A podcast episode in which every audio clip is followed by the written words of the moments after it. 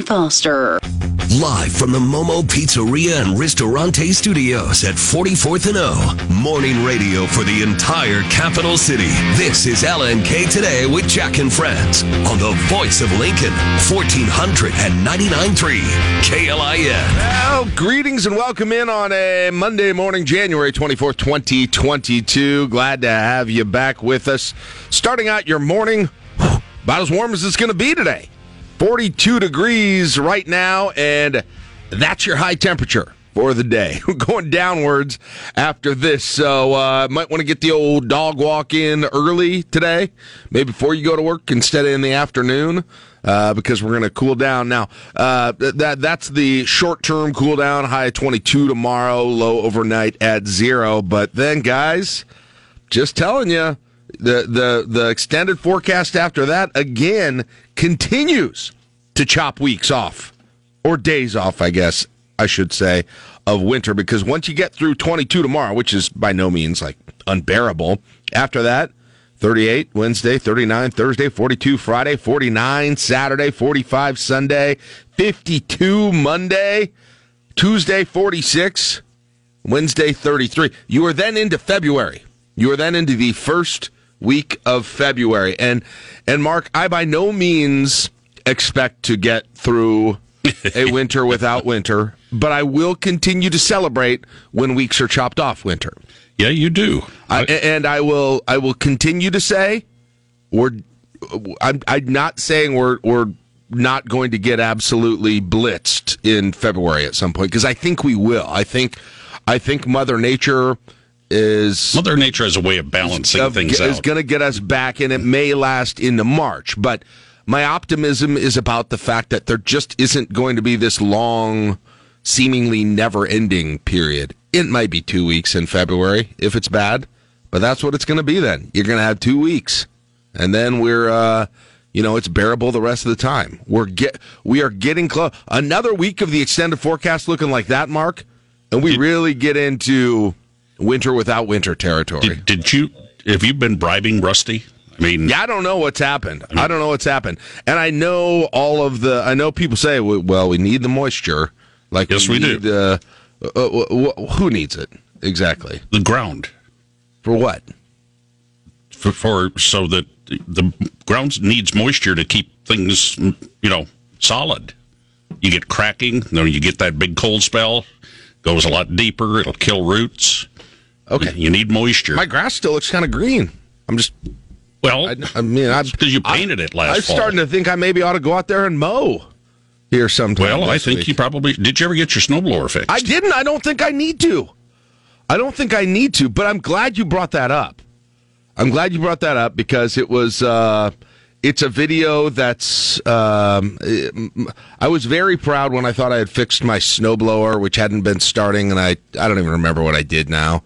Drained the gas and put some oil in it or something. I don't remember. I looked it up. I figured out how to do it on YouTube, and I had this big reveal. I did a live Facebook video and was going to start it and show off that I can actually do some, you know, handyman type things, which was fixing my snowblower when it didn't so work. you were trying to be a mechanic. Uh, yeah, and and got and I pulled the cord. It started. Woo! Applause! Everybody's going nuts. But when I pulled it, I ripped the cord out of the uh, out of the I don't know the Winder, the winder, the auto winder. and and then I looked at that and I was like, I have done. I, I've done what I can at this I've got, point. I've got a snowblower, and I have never pulled the the cord. Why not? An electric starter. Oh, okay. I don't have that fancy stuff. I don't have that fancy stuff. So I so anyway, so I did that, and that's uh, I mean, people still come up. That video was last year. It was about a year ago, right? And it was not staged. Uh, there were people who believed it was staged. I don't know why I would have staged that. You can ask my family. Snowblower still sits there, but I haven't had to use it this year. So I haven't. I actually had a guy contact me who's a listener of the show, said he could fix it for me, and I've been meaning to bring it to him and have him do that for me. I probably still will, but I just, you know, with the forecast not looking too daunting, I, I haven't. But in response to that, there have been people who said, "Hey, Jack, your your issues with uh, home improvement, mechanicry, mechanicry, um, uh, handyman type things is I wouldn't say inspiring to us, but it is entertaining to us. Entertaining that that one and, I couldn't and so believe. they've said we because sometimes I've talked about on I've talked about lots of times on the show my handyman projects. Well, My- you've talked a lot more about how many trips you make to the hardware. Store. How many store. trips? Remember when I put in a new toilet that one time and that whole story? what, what I mean, was, I- you had twelve or thirteen it was trips. unbelievable. And I've told the stories and I've tweeted about them. And someone said, yeah, "We need a, a TV show." They say about like uh, like this old house with Bob Vila, but uh, Jack Mitchell fixing up his house. And so yesterday, uh, my my uh, my wife and daughter had something going on during the day, but um, they said while we're gone, uh, she had had one of her. I still don't know what they're called, but like the thing in your, on a closet wall, my daughter's closet, that hangs the rod that the clothes hangs on. So like a bracket hanger thing, you know what I'm talking about? Yep. That had need to be replaced. It had come down. It was on a board, and so I said, "Okay, this is going to be this is going to be the hand this is simple i can do this uh, we'll kind of go through the steps. People love youtube how-to videos. I'm going to show everybody that i can i can do this. Uh, so i brought the video camera in the closet way in the deep corners of the closet uh, and i went about trying to put it up. Uh, a half hour of video later uh, that has now been posted to youtube it was sort of fixed. but you, you mean just putting up a closet? that's uh, it. Yes, I know. It sounded easy to me, but there was a there was a previously a board that was on there that it was Right. on, which That's- that came down and then Well, you see, that's designed to spread the weight yeah, out. and You you did replace the board, right? no, Oh, you went right into the drywall. yeah, Oh, it didn't go. Well, I- uh, uh, well, that's an got- understatement. you got That and you go got well. uh, you got drywall dust all over too. Yeah, it got a lot of holes in that. It's like Swiss cheese up in that wall right now. But Is it an outside wall? uh, yeah, I think so. So I it goes to. I, I guess it would be by the. uh, I think so. Well, you probably dealing with insulation then. I didn't see the installation. It was pretty hollow, except for one area. Anyway, you should watch the video, Mark. Maybe you can. Uh, you, I mean, you will at very least. I share some techniques that I like to use uh, on on some of these projects. If you want to see the video, it's up. Uh, you can go to my YouTube page, or if you follow follow me on Twitter at Jack Mitchell LNK. I've I've tweeted out. It's a YouTube link. I only released part one last night to keep everybody, you know, Oh, you're doing the yeah, the just tease. to tease a little bit. Part one, part two drops tonight, so make sure you get caught up. You don't want to get behind, and so make sure you get caught up to see the exciting finish. Is this another half hour production? It's each of them is fifteen minutes. The second Oh. one's eighteen minutes long. Okay. and then tomorrow I'll tell you how the whole thing resolved, which will Maybe not, I should just watch which Christmas Vacation instead. will not. All right, so there you go. That was my uh, that was my weekend. Uh, all right, what do we have? Uh, it's kind of a little slow today, Mark. It is. Uh, I mean, not, not in a bad way, but I mean, No, I mean, come in on Monday morning. I can't. Uh, I can't see. Uh, I mean, that was my number one story. Was I tried to fix my daughter's closet pole hanger thing? You didn't watch any football? Oh yeah. Now that that was Mark. That was a weekend of football, and I am an unabashed NFL vagabond in terms of fandom. I switch over years. I kind of, I'm kind of that. People kind of hate this about me sometimes, but I sort of like based on who's got the most Huskers or players that I like. I kind of switch between teams. You know, for a while it was definitely the Chiefs, and then uh, for a while in my life it was the Lions. For a while in my life, early years 49ers with Craig and Rathman. I've bounced around teams. I'm, I've, I've admitted So you watch the Bucks? I'm, I'm polygamous when I um, when I deal with NFL football teams. So I watch all the games. I mean, most of all of the games. And I'll tell you what, even not having, the, you know, you've got a good sport, a quality product, when games where I don't have a dog in the fight, where I legit don't care who wins. In three out of the four games, I didn't legit didn't care who won. Uh, where you are just absolutely glued to them and literally cheering for them to go to overtime so you can see more football because it's so good. You think there's some kickers that are going to get extent, uh, Oh, contract man. extensions? So you had th- the first three games, you had uh, kickers from away teams make a walk off kick Yep. to to get the upset in, in the first three games. And so everybody was saying this is the greatest greatest NFL weekend ever, greatest NFL And- uh, playoff weekend. And then and that Bills Chiefs Chiefs. game happened, Wow. and Patrick Mahomes and Josh Allen put on an absolute, and honestly, especially Josh Allen, put on an unbelievable show. Uh, just score after score at the end. Then it goes to overtime, and the only thing that stunk about it is with the overtime rules. What, I mean, unless you're a Chiefs fan, this doesn't stink. But once you score a touchdown, the It's game's over. Yep. The, the, we never got to see Josh Allen again, which I would have absolutely liked. But you're absolutely right. It was congratulations to our to uh, Chiefs fans. Yep. I know we got a lot of them who uh, That final who 13 seconds of the fourth quarter, something. That was it was. I mean, I thought they were done. I really did. And by the way, we got a text from Midtown Dave sent us a picture. He went to the game. He said it was his Really? first. He said it was his first ever Chiefs game. How in the heck did a divisional playoff game that was just an unbelievable game you got as your first Chiefs game? He said it was the loudest crowd ever for me. Oh, man, that's true. You could That's- see that Tony Romo was just talking about how deafening the crowd was there in that game. So uh, Chiefs advance to take on the Bengals uh, next Sunday.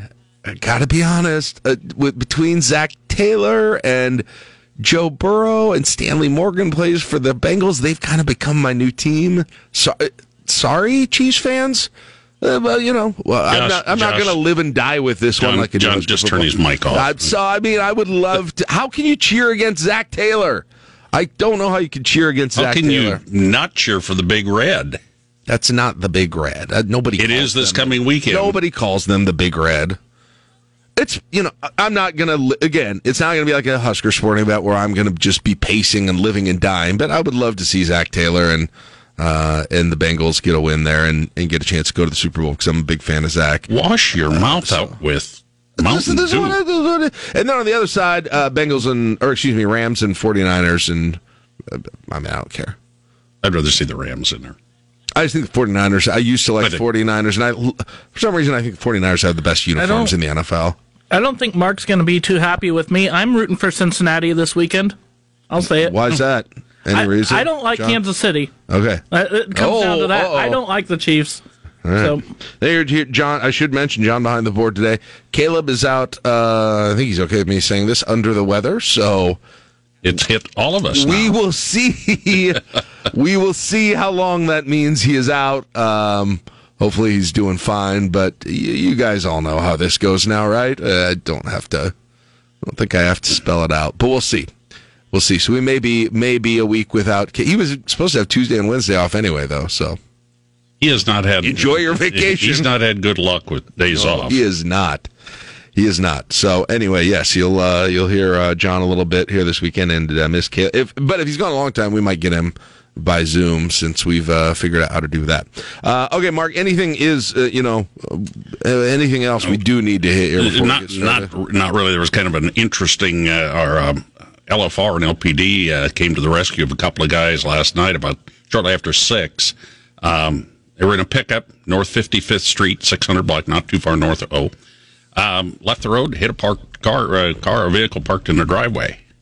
LFR, LPD gets there. They're both totally unresponsive. oh They'd forced their way in, administered Narcan to both, oh man. and uh, yeah, I heard your story on that. so yeah. yeah. you know, it's a good thing they they carry that Narcan. By the way, with it. Narcan, for those who don't know, this is that's what they give people who have opioid opi- o- oh, overdoses. yeah, drug correct? overdoses. Yeah.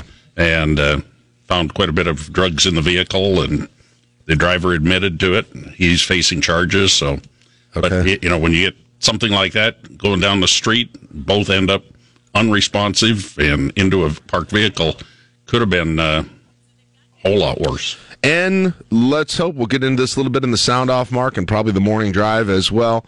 Um, a lot of parts of the country look like they're maybe rounding the bend with uh, COVID, COVID. te- uh, positive test numbers. Uh, if you look at the, the country's statistics, and uh, of course, you know, things got here a little later with Omicron. So I think you're a little Yeah, we're about a month behind what New York. yeah, I, as far as what- I tend to think of kind of the New Year's New Year's weekend as the beginning of the exponential growth. But as I, I had said earlier on the show, I think I said last week sometime, if you look at all of the countries and other regions where this has had the increase and then the decrease, the time between the exponential increase and the beginning of the decrease is roughly a month. It, Right. in, in almost all the, if you look at South Africa, if you look at uh, UK, uh, even if you look like New York City now, all of those things. And, and so, the, the drop is fairly significant. yeah, the drop is similar to the rise. Yeah. Um, it looks like kind of a uh, triangle if you take a look at the graph. And so, fingers crossed, knock on wood. Um, if those numbers hold, that would be that would be uh, the end of this week where that starts here. The only other thing in the world, uh, things are not looking good in Ukraine right now. Yeah, well, I mean, I know you, you probably follow that a little bit more closely Yeah. than I do and others do. Just what's a, I mean, I know there's been constant discussion about the potential of Russia invading. Na- NATO is sending some troops into Ukraine to bolster them. Uh, they're sending some warships into the Baltic, a couple of the NATO countries. A bunch of ammunition and other uh, military gear arrived from the U.S. Are evacuating um, American citizens from Ukraine now, starting today. Uh, embassy family, things like that. So, Wow. somewhere along the line, that could get uh, a little bit testy for some people. And then uh, China yesterday um, flew a couple of military jets very close to the Taiwan coast.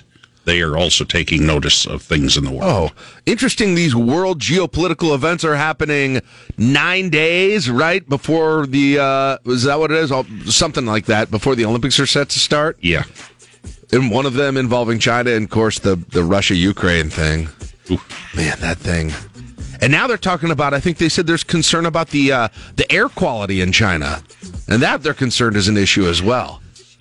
Man, Do these things still end up being postponed or canceled? if they go off as much as they can without a hitch right now, I would be. I, I, I feel like I'd be a little surprised. I did read that NBC is not sending many, if any, announcers. They're all going to be remote. All right, and uh, hopefully we can get some Husker basketball, men's and women's, going again here this uh, this week. All right, we'll take a break. Six twenty-five on KLIN.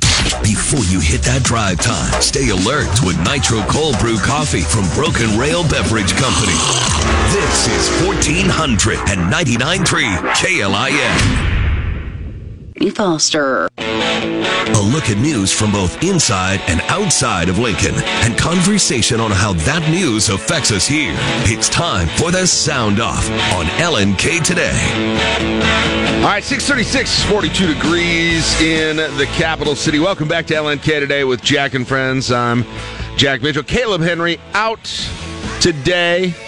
I was uh, supposed to be here today, but uh, under the weather, and uh, got a couple of days off Tuesday and Wednesday. So we'll see. Maybe we'll uh, maybe, maybe we'll hear or see him Thursday. Maybe we'll have him virtually on Thursday. You know, it's just this uh, this uh, time we're in right now. I'm sure all of you have been through things like this as well, and so yeah. Uh, hopefully we'll uh, we'll hear from Caleb, but hopefully he's feeling feeling okay and uh, getting some R and R here when he gets his day off. All right, it is time to jump in to our sound off today. Here's what we've got going. Uh, let's start with this, okay? Uh, wh- wherever you are um, in uh, politically, uh, when it comes to national politics, I, I, one of the things that's clear right now is the the Biden polling numbers, as it stands now, for a lot of reasons, are not looking uh, particularly good. Now, that of course ebbs and flows during a presidency. We've we've seen that before, um, but it does bring up a lot of talk and speculation. And, and given his age as well, uh, w- w- is he going to uh, is he going to be the next Democratic nominee? Uh, does he want to be? Uh, does the Democratic Party want him to be? Well, uh, well, the numbers are interesting right now. Let's find out what they're saying and what that might mean. 60% of voters surveyed say they would vote for someone else in 2024. Perhaps more telling is that only 48% of Democrats would definitely reelect President Biden today. More than half of respondents don't like the president's handling of COVID, the economy, and foreign policy. 73% say they feel the economy is only in fair to poor condition, and 43% say inflation's effects will be a major issue for more than a year. Why is that? 48% blame it on government policy, while 42% say the pandemic is to blame.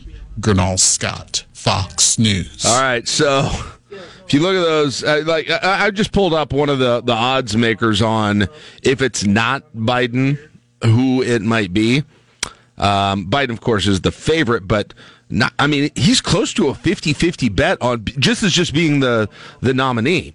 Um, he's at he's at plus one thirteen right now. So if it was plus one hundred, it'd be an it'd be an even bet. Um, Kamala Harris, 195, so she's in second. Then it's a big jump after them. So the odds makers at least still think it will be one of those two. But interesting to see who the names are. If not them, the the highest non-current executive branch office holder is Elizabeth Warren. 1750, then Michelle Obama at 2150, Gavin Newsom at 2500, and Pete Buttigieg at 2825. And then after that, it just gets to, you know, I mean, AOC, that's not going to happen. Uh, Sherrod Brown, uh, no. Amy Klobuchar, uh, probably not.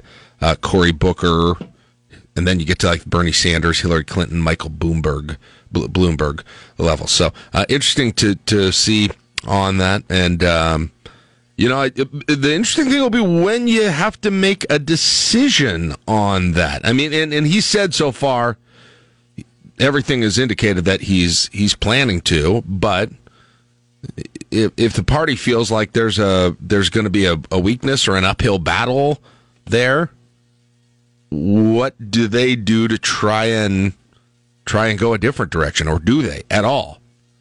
I mean? It, honestly, it doesn't. That doesn't seem like a good idea.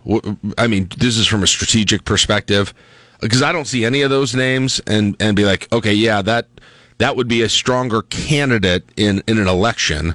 I'm looking at well, I was maybe Michelle Obama, frankly, maybe uh, would be where you say, okay, that that, look, but I have no idea if that's even a, a, possibility at this time.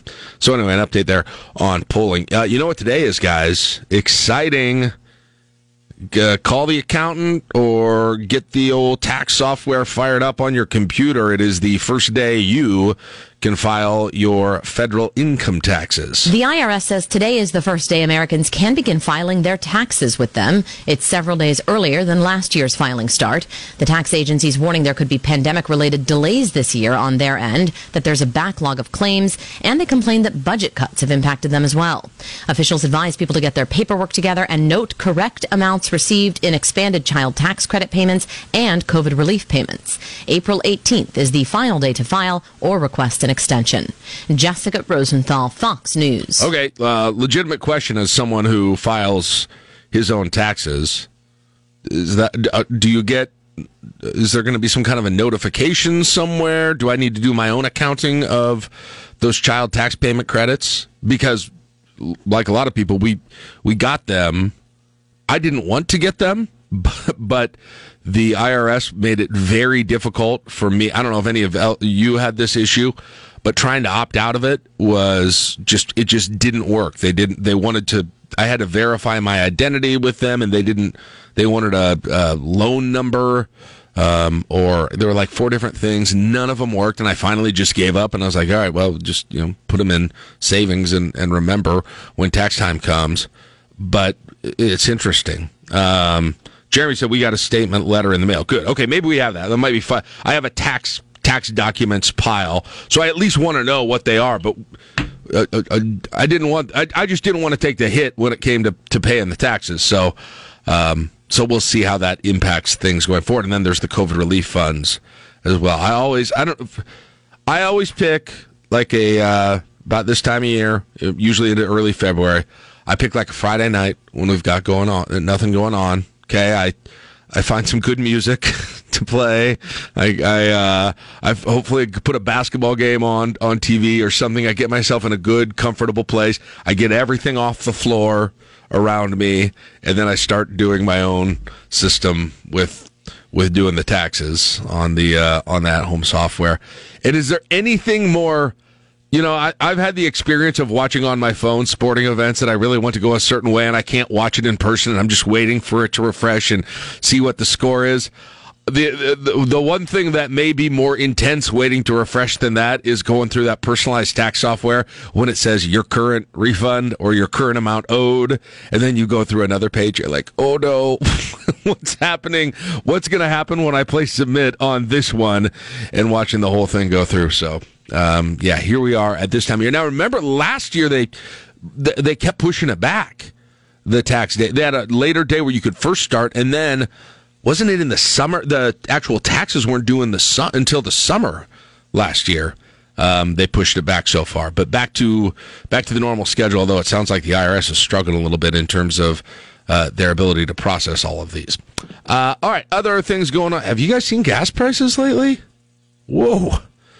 Just when you thought a few weeks ago maybe we were on the way down, maybe uh, maybe a situation where we're going to be back under two dollars for a uh, for a decent amount of time. Whoop!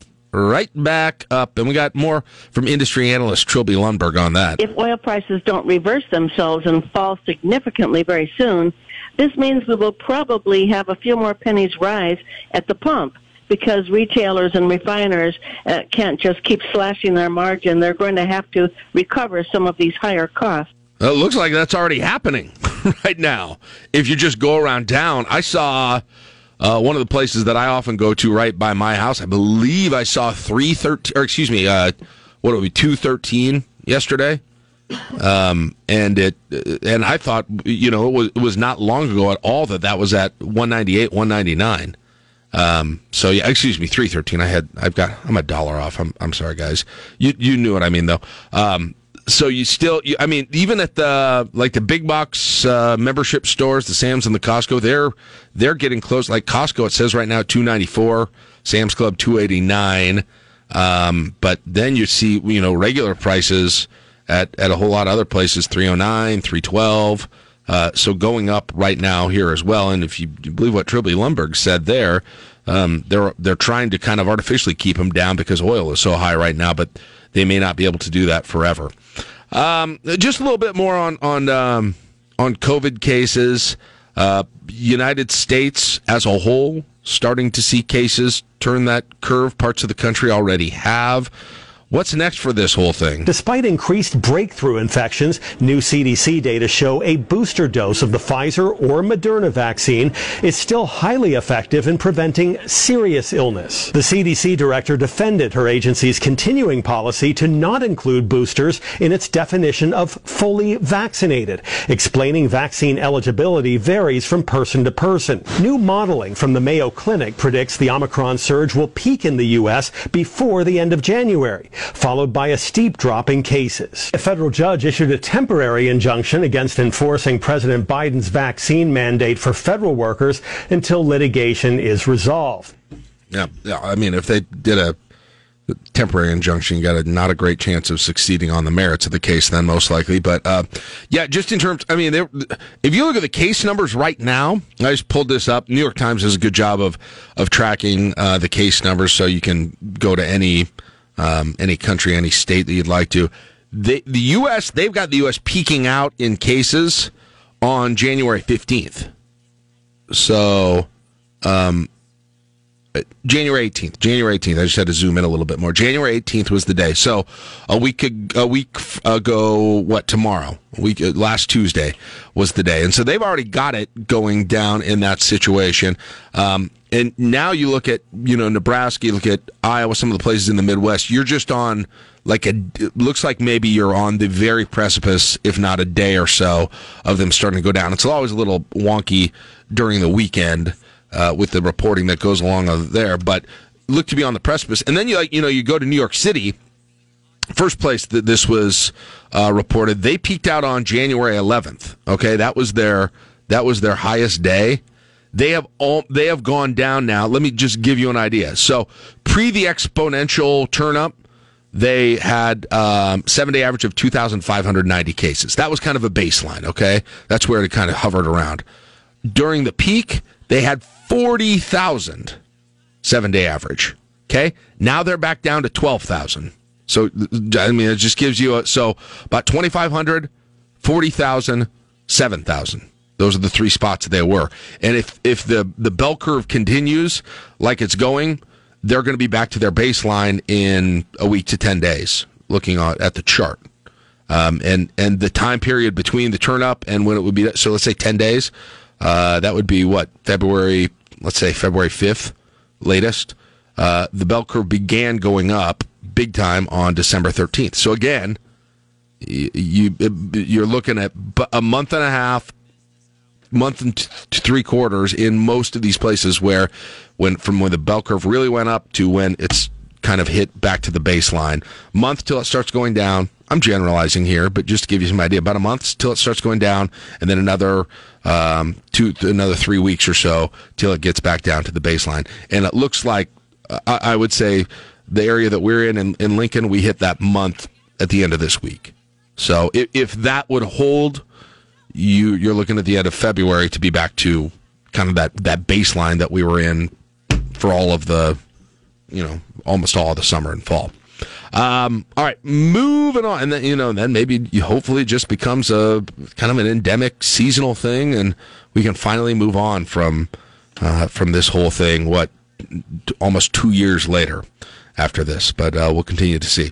Uh, this is interesting. So I know you had some school kids that have been getting Fridays off, four day school week because of staff shortages, but some countries are thinking about extending this, not necessarily because of COVID, probably has something to do with it, but extending this idea of the four day work to all of their workers. I should say some companies are thinking about doing this. Starting in June, roughly 30 companies right now are expected to participate in a trial run of the four day work week in the UK without a cut in pay to employees. The trial is being run by think tanks, nonprofits, and researchers with Cambridge and Oxford universities, as well as Boston College. The president of Canon Medical Research Group in Europe has signed his UK branch up for the pilot, saying the pandemic has changed the focus of work life balance. Iceland has already tested this and said productivity increased. Microsoft Japan tested this back in 2019 and said productivity jumped 40%. An economist at the University of Texas, though, told The Atlantic this doesn't really help those in hourly wage jobs who want more hours to make more money. All right. Jessica Rosenthal, Fox News. Well, true, but uh, I, I mean that that's true, but the the places that are giving you a four day work week and, and, you know, you've got a lot of hourly workers there, they're probably staying open. They're probably already, work, going seven days a week. Um, so I, I don't know that, that that's connected to it. It'd be fascinating. It'd be interesting to try.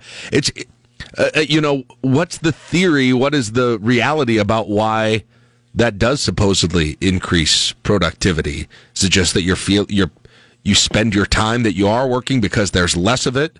A whole lot more efficiently? Is it because you're just in a brighter, happier mood because you get three day weekends and you're less burnt out on your job? I'd, I'd, be fascinated by that whole process. But, you know, in a lot of these things, our industry, many of the industry you, you guys are in, it's, that's just not a reality. It's just, it's not going to happen. But we'll see what the, uh, what the, the extent, when they get going with that this summer, if it becomes more of a, ubiquitous thing here. This is interesting. So, the, I don't know if you you knew this or not, but NASA's going to send people to the moon again here in a few years, and eventually to Mars. And they're starting to plan for these. It's it's a ways away still, but one of the things they're really interested in is perfecting the way, especially when you have a long trip to Mars, the way that astronauts are able to eat when they go on that voyage, and they're looking for some help. NASA will test fly its new moon rocket in March, aiming to return humans there in 2025, and soon after, send humans to Mars. And while rockets and other technology needed already exists, NASA is still wondering how to feed a Mars-bound crew. That's why they've teamed up with Canada's space agency to offer a million dollars in prizes to people who submit their idea for new kinds of food and food preparation for sending humans far away with no way to send resupply ships. Eben Brown, Fox News. Okay, but the, the trip to Mars, when they do that, about 300 million miles. so a one way trip to Mars is going to take seven to nine months. It all take about 21 months. So you, you understand why, I mean, the, the bigger issue isn't necessarily the the taste or something like that. I mean, this is a legit storage concern. That's a t- imagine all, all of the food that you and you know your family, your household eats in a period of 20, 21 months. and h- how or where you would ever ever store something like that, how you would keep it fresh, all of those things. I, I guess I assumed they were just gonna, you know, being a uh, child of the '80s, I thought they were gonna fill this whole thing up with Tang and what that crunchy ice cream. Do you guys remember that the the astronaut ice cream? We used to go to the uh, the old Sac Air Museum. Uh, I've been to the new one too, but the old one is one where I always went field trips, and that was the thing you always got at the gift shop was that crunchy ice cream, and you always regretted it every single time. It was never, ooh, it's astronaut ice cream. It's fantastic. And you eat it. I was like, I want real ice cream. Uh, last but not least, uh, I know it's not Christmas season. I know it's, but a little something to look forward to entertainment wise for next Christmas season. Or maybe it'll be terrible. I don't know, but it's all about the reboots these days. And the movie that you have a chance to watch over and over and over and over and over again on Christmas Eve, well, it's going to officially have a part two. No, no, I want an official red undercover knife to do it and get ready my laser rifle. You'll shoot your eye out, kid. Ralphie is coming back and he's all grown up. Peter Billingsley, who played Ralphie in the classic A Christmas Story, has just closed a deal with Legendary and Warner Brothers for a sequel to the 80s film titled A Christmas Story Christmas. Billingsley will star and produce the film for HBO Max. Vince Vaughn is also producing via their Wild West Picture Show productions. The sequel is set in the 1970s and shows Ralphie returning to his house on Cleveland Street during the holidays. Production begins next month. Michelle Polino, Fox News. Okay, a couple of questions. Number one, my assumption is it'll suck, but on the other hand, Cobra Kai I thought would suck and is fantastic, and that's what I mean. That's a that's a reboot too. But the original. Now the weird thing about about the Christmas stories, people thought it was set in the. I, I thought for a while, it was set in the the modern day where it was made. That thing came out in the '80s, and it was set in what the the late '40s, early '50s. That it was actually set in, and then so now they're going thirty some year thirty some years later, and it's going to be set in the seventies. Then their question is: Are mom and dad still alive? The actor, actor, and I assumed not, but I don't know off the top of my head. I'm gonna have to, I'm gonna have to check that out. But you gotta, I mean, can he go home and not have the same parents? We, we can't. All right, I'm I'm looking it up to see exactly who is uh, still. Darren McGavin was dad. Uh, Darren McGavin. Darren McGavin died in 2006. Okay, so Darren's not going to be there. Uh, Randy, now Randy, he is he's still alive. He's 47 years old now. Mom is, uh, oh she's she's still alive. Melinda Dillon, she is still alive. Okay, so there you go. Maybe mom will just uh, mom will just be home. All right. Well, I'll, uh, I don't have HBO Max, so I'll probably never see it. 656 LNK today with Jack and Friends. Take a break on KLIN. You're listening to LNK today with Jack and Friends on 1499.3 KLIN. All right, 658. Coming up, 7 o'clock hour. We have our morning drive. The five things we're going to be talking about today. Uh, but the other thing I need to get into is Caleb and I had set this as the deadline for our official rules is what constitutes a local restaurant for Munch Madness this year. So uh, we're gonna we're gonna run that back and, and make that determination day. We're gonna be decided by today. Mark Vale also have news. Mark, what do you have? Well, we got a little traffic accident in kind of a busy spot. 35th and Cornhusker westbound inside lane is blocked. Two car accident. Okay. That's kind of a busy place. Yeah, uh, it absolutely is. So uh, watch out. Maybe uh, take an alternate route if you're going to be going westbound on that intersection. All right. So yeah, we have the uh, the, the the Munch Madness, the official decision. I think I've made my decision. Last chance to change my mind on what constitutes a local restaurant for Munch Madness 2022. And then a little bit later in the show, Tim Aruza is going to join us. A lot of talk to talk about with Nebraska news and politics. We'll get into that coming up at 8:10, and then uh, Dirk Chatelain after that. All right, grab break right now. It's 7 o'clock. KLIN Lincoln. From the Momo 99.3 KLIN. All right, welcome back. It's 7 11. 42 degrees as that temperature starts to drop down a bit, and uh, that will. We've probably already seen our high temperature today uh, at 43 degrees. As uh, we're going a little bit lower, it'll cool off throughout the course of the day, and then we get kind of that one day, you know, seasonal cold spell, high of 22 tomorrow, and then. But if you kind of go forward after that, man, you're in either the high 30s, the 40s, or the 50s for the next week plus. going forward, probably through the rest of January. Of course, as you know, those forecasts are always subject to change. Well, um, Caleb is out today under the weather, but he and I had uh, spoke last week that uh, we were making today a bit of a, a deadline. Um, Munch Madness 2022, I believe this is volume 12, 12th annual Munch Madness, uh, starts next month. Okay. Uh, I know it's in March. The voting happens in March, but the selection shows in advance of that. It's coming up Friday, February 18th. We'll blow out the show. Our sponsor this year, University of Nebraska Federal Credit Union. But what always happens, okay, with Munch Madness, despite having done this for over a decade, uh, is that we hear from restaurants, we hear from listeners, we hear from patrons of restaurants, and they say, well, we didn't we didn't know the rules. We didn't know what the selection situation was. How did we, we wanted to get involved in this. So I'm trying to bring it up frequently so we can spread the news about how it works exactly. If you're a first time listener, haven't been through Munch Madness before, it is what it sounds like this time of year. Everybody does brackets on things. We've been doing them before, really anyone was, except for the NCAA, where we would pair up restaurants and have a bracket style voting competition, uh, all in good fun, to crown a Munch Madness champion. And uh, we're going to do that in there. Over the years, we've done genres of, of food, you might call them. We've done best pizza a couple of times. We've done uh, best burgers. We've done best breakfast food. We've done best uh, b- like barbecue. Um, we've done best world food. We've we've gone through the gamut, and frankly, we've sort of hit most of the genres that work for this sort of a format without just kind of going back through and doing them again or getting really specific. And so we decided last year to go more general, and we said, you know what, and especially last year we really want to help the local restaurants out. Just you know, not all of them can can afford to do huge marketing campaigns. That's that can be a little bit difficult. So we're just going to say any restaurant that's defined as local can be in the field, and we're also going to expand the field, which is traditionally been 32 fields all the way up to 64, what you normally see in the NCAA tournament. And so we did that last year, and I I loved it last year. I uh, had more restaurants involved, learned about more new restaurants than I ever had. Uh, wanted now. I'm going to warn you.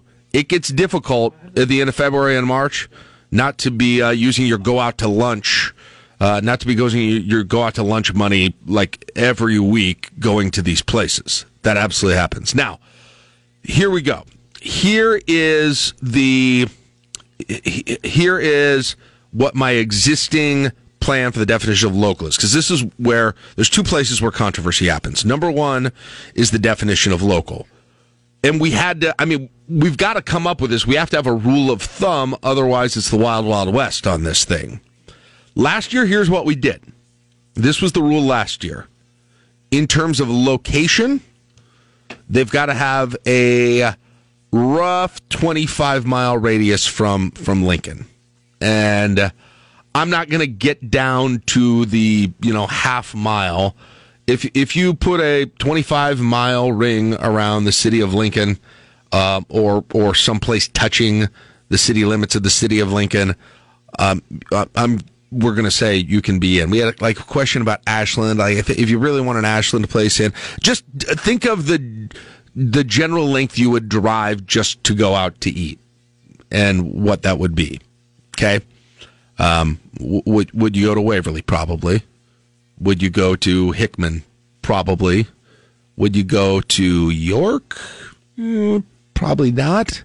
It's it's just a little bit of feel thing. So that's the best I can do to put something really objective on there. And I haven't had a lot of complaints about this. Although, uh, uh, okay, and then so let me continue. So that's part one of this. Number two, they have to have originally started within that radius so they had to originate within our quote listening area, that 25 mile radius, not something that started elsewhere and came here. Number three, they serve food, so not like a bar only. They, but if they serve food, they're eligible. And then number four, and this was the sticking point last year with a lot of people, not be a regional chain.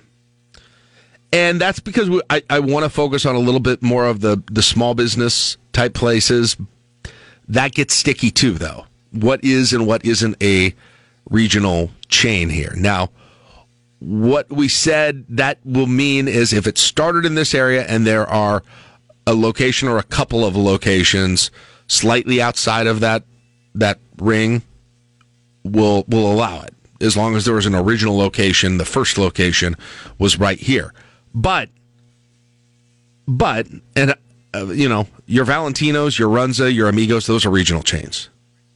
And the most controversial omission based on that definition, there aren't a ton of these, but the most controversial def- definition that that applied to was last year was De Leon's because they have they've got a location, I believe, in Sioux City.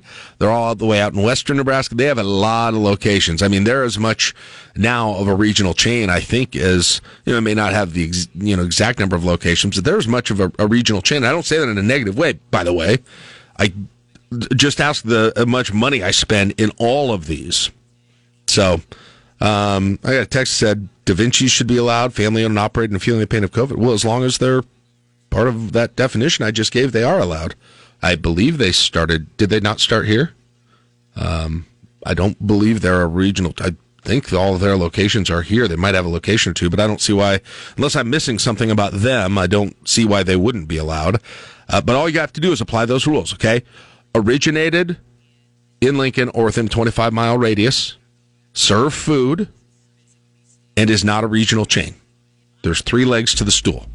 If you hit all three of them. Now, I did get a, a, a note from a restaurant owner um, because the there was uh, one a place that started in in Omaha that ended up coming here, and what, so they wanted to to d- define local as another 25 miles. Should we do that?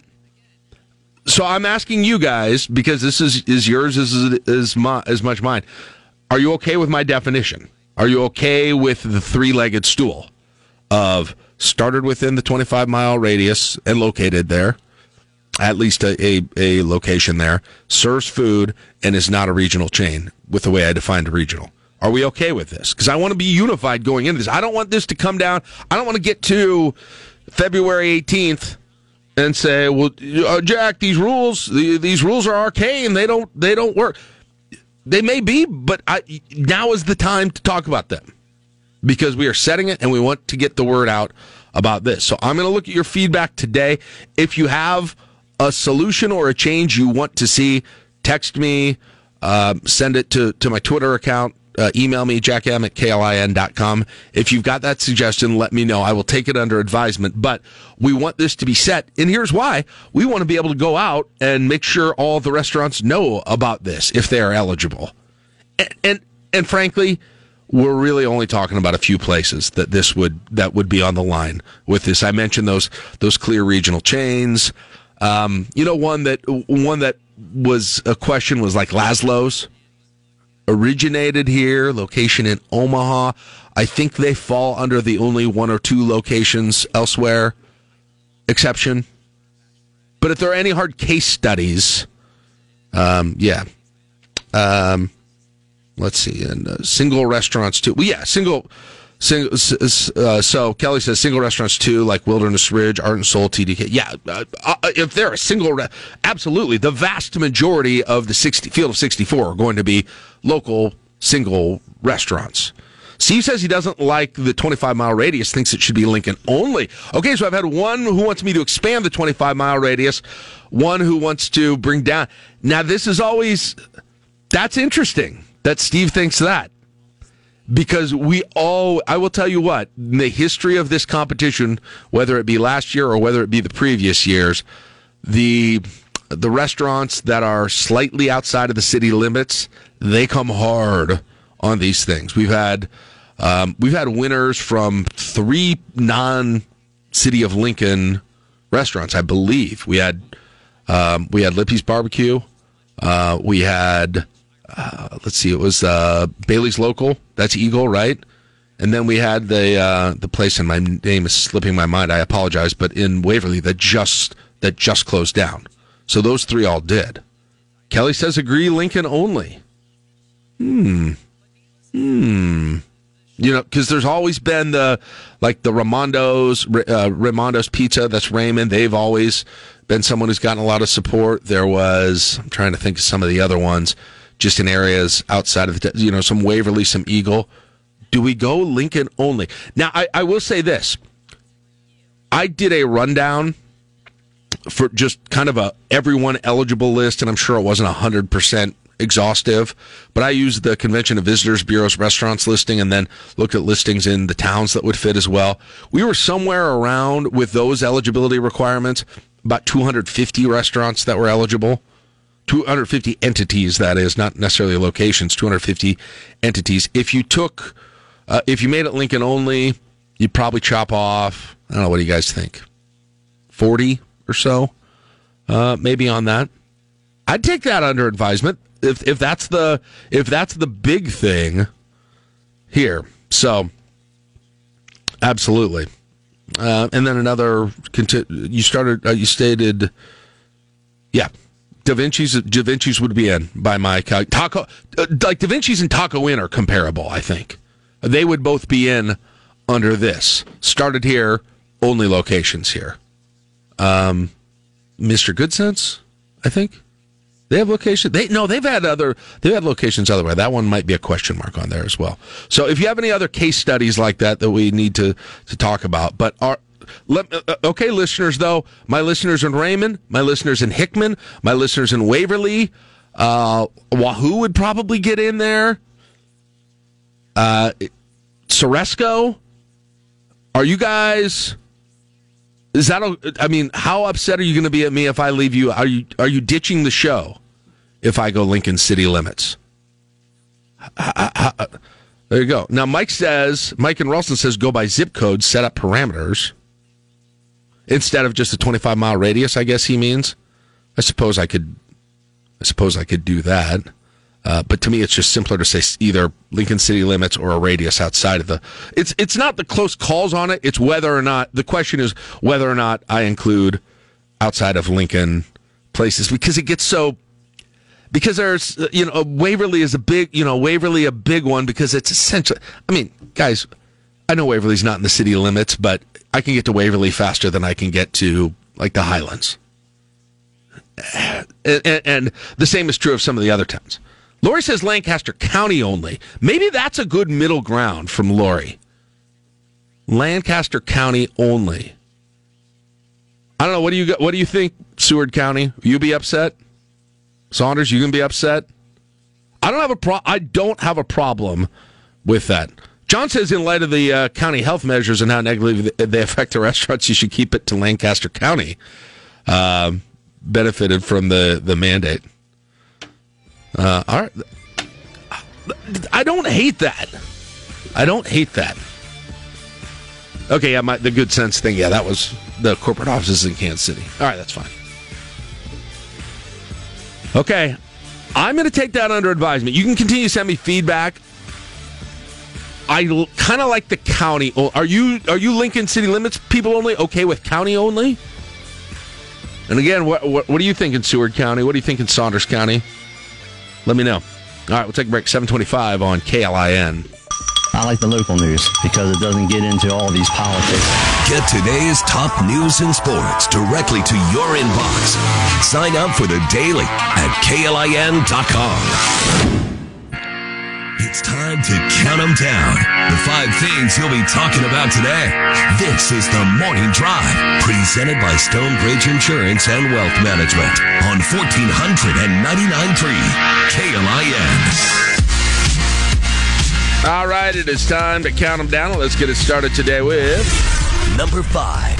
Several landowners uh, in Lancaster County have gone to court to challenge the county board's approval of that massive solar farm just to the east of Lincoln. Journal Star reporting landowners argue the project shouldn't have been approved because the zoning rules don't offer enough protection for neighboring property owners. Ranger Power out of Chicago wants to build a 250 megawatt solar farm on about 2,800 acres just east of Lincoln. The company's plan would put solar panels on ag land that previously could only be used for agricultural purposes or as green space. In some places, the solar panels could be placed 450 feet from homes of landowners who did not sign a lease to be part of the project.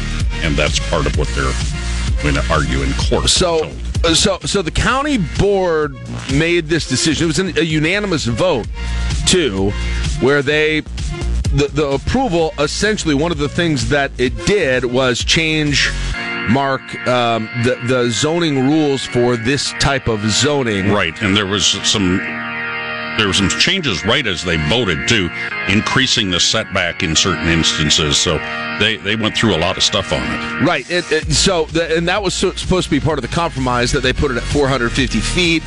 Uh, but some of the homeowners homeowners still say that is not a, enough. These are these are agricultural outlots. So th- these are open areas, part of acreage developments.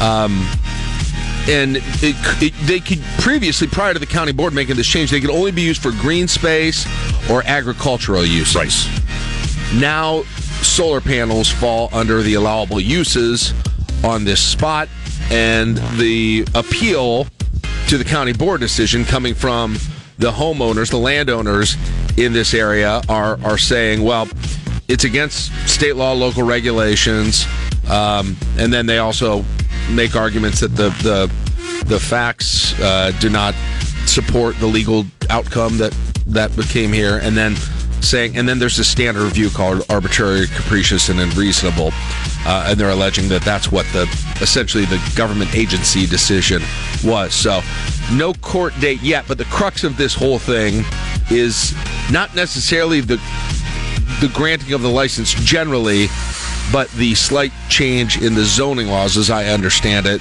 that would allow the solar panels to be because they're not changing the zoning. They're just It's the changing use. the definition And, of, and of what the can zoning, be used, right? Yeah, and what can be used on that land. Right. Yeah.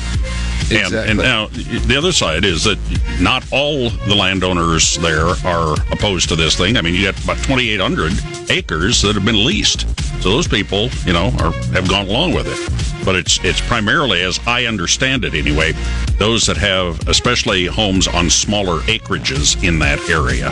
Right. So Now, I, and I, you know, one of the homeowners said it's kind of ironic. I, this was a story from uh, October by Matt Olberding um, on this that I had read, kind of trying to learn more about this. But one of the homeowners says, "Hey, the the covenants on his lot that he owns there prevents him from having solar panels on his house or his land." And so he sees the irony there that okay, well you have this area that's zoned, and now they've been essentially allowed this to uh, to come in here. So we will see. The company, as as you mentioned, that is doing this is a Chicago company, and and we're talking about that area as you mentioned, uh, from about 120th to 190th, and then O to Havelock. So we're Right. talking Yeah. It- it's- it- extreme, you know, real far east, northeast Lincoln. Yeah, and it's not all contiguous. It, you you got to see the map. County. Yeah, you got to see the map. It it goes from a very small area on O Street up to a much larger area towards the north. That's a big solar farm. 250 megawatts is a lot of power. Is it? Yeah. Uh, I, just know it's about 2,800 acres when you put it all together. Right. and so that would be that would be pretty significant for this. Now, no court date, and this is it's it, like I said, and it's appeal of a the county board action essentially, and it's so it's a direct appeal on this situation to be in Lancaster County District Court. No date is set yet for adjudicating this, and it's interesting the you know some of the media reports of this. Some of the landowners are talking a little. Some of the attorneys don't really want to say much about this thing. So Yep, this will yeah, be fascinating. Yep. And of course, this announcement came relatively close to when we the announcement of that uh, 600 million dollar data The mystery. Whatever Yeah. happened to that story? I we were know. obsessed with that for like a month, and then, eh? What what it, what what's happening with that thing? Moving on. It wasn't nearly Number as, four. wasn't nearly as much fun as Girder Watch. I'll tell you that. Oh, by the way, Girder Watch continues. Thank you for bringing that up. I got a text from a listener, uh, Mike, I believe, uh, who uh, texted me a, a picture of like 27th and South. The girders were going again. Oh, uh, I'll on, check into that. on Friday. So if we can, if we have a regular schedule of Girder Watch activities again, we got to get on it. we got to get on it. It's going to be nice weather after tomorrow. Get your lawn chairs out. Kids don't have school Friday. It's- I mean, it's like it's like our version of the Star City Parade. Yeah, now. you can take your lawn chairs out and you know watch the parade. Yep, absolutely. Hopefully, more girder watch. By the way, we'll check in. By the way, uh, you know we were talking about the weather earlier. Uh, I read over the weekend meteorologists have now been able to weigh a rainbow. Can you believe it? no, they've determined it's pretty light. I wasn't even at the end of the segment. I was just thrown in the middle. Number four. Well, this one's pretty serious. State Department ordering families of all American personnel in the U.S. Embassy in Kiev, uh, Ukraine, to leave. They're allowing non essential staff to leave as well. Move comes amid heightened fears of a Russian invasion. NATO putting extra forces on standby, sending more ships and fighter jets to Eastern Europe. Uh, NATO says Denmark sending a frigate to the Baltic Sea, deploying F 16 warplanes to Lithuania. Spain sending ships to join NATO's standing maritime force and uh, could be sending fighters to Bulgaria. France ready to send troops to Romania. All of this uh, part of the 27 nation bloc over how to best deal with Russia. Okay, this sounds potentially explosive It when does. you talk about all of these entities in there and Russian Russia being they, now they built up troops and that's what's kind of led to all the conversations about this. They've built up troops near the border um, over over the last several months, but the numbers that are reported are tens of thousands of Russian troops along the Yeah, Ukrainian they, they, border. they say there could be more than uh, 120,000. I, I heard troops. Wow. And uh, that are that Wow. are in that area. Of course, remember they uh, annexed Crimea, and this is right. this is right there where all of this happened. Yeah, what? I, I mean, I legitimately don't know the answer to this. Um, what happens if they invade? Like, Yeah, what's next if they do? yeah.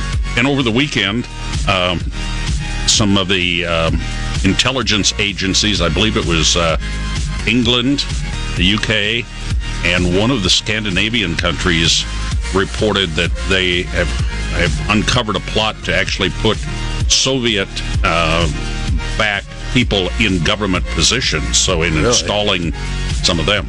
I mean, the Secretary of State said yesterday U.S. and its allies will deliver a swift, severe, and united response. Well, so far they've talked primarily about economic sanctions, but if they if they move in, I mean, Yeah, I, when you're moving when you're moving ships and troops and ammunition, Well, yeah, that's the th- that's where it takes another level to me because you're right. It has been talk about economic sanctions, but that sounds like a, a different level of this. Yes, it does. at this point. Um, so we'll say, and, and Blinken wouldn't say if that included. You know, he kind of used that language, but when pushed on that, he wouldn't say specifically if that included U.S. forces, but said they're looking at quote very practical and important measures, including military options. So, yeah, that's a, a, a potential powder keg there. and China continues to be an issue as well. On the other front, they're using this to kind of uh, flex their muscles in and around Taiwan. Right. So we could have we, we have mean- a dual situation here worldwide. and, and you know, and then on top of this, this is all when these nations are gathered together for the Olympics in China. yeah. What do you do then? Holy cow! Number three. Chiefs will host the Bengals in the AFC Championship game next Sunday. Patrick Mahomes hit Travis Kelce, corner of the end zone early in overtime, gave the Chiefs 42-36 triumph over the Bills. 378 yards passing by Mahomes, three touchdowns, including a 64-yarder to Tyreek Hill. Second straight season, the Bills season has ended in Kansas City. As you mentioned earlier, Josh Allen did everything in his power to prevent that by throwing two scoring strikes to Gabriel Davis in the last minute and 54. And in the final 13 seconds of regular play, Mahomes just drilled it. I, I- you know, I don't. I'm a little bit of a different type of NFL fan than other people who are. You know, most people in this, um, you know, in our listening audience have a favorite team, a clear favorite team.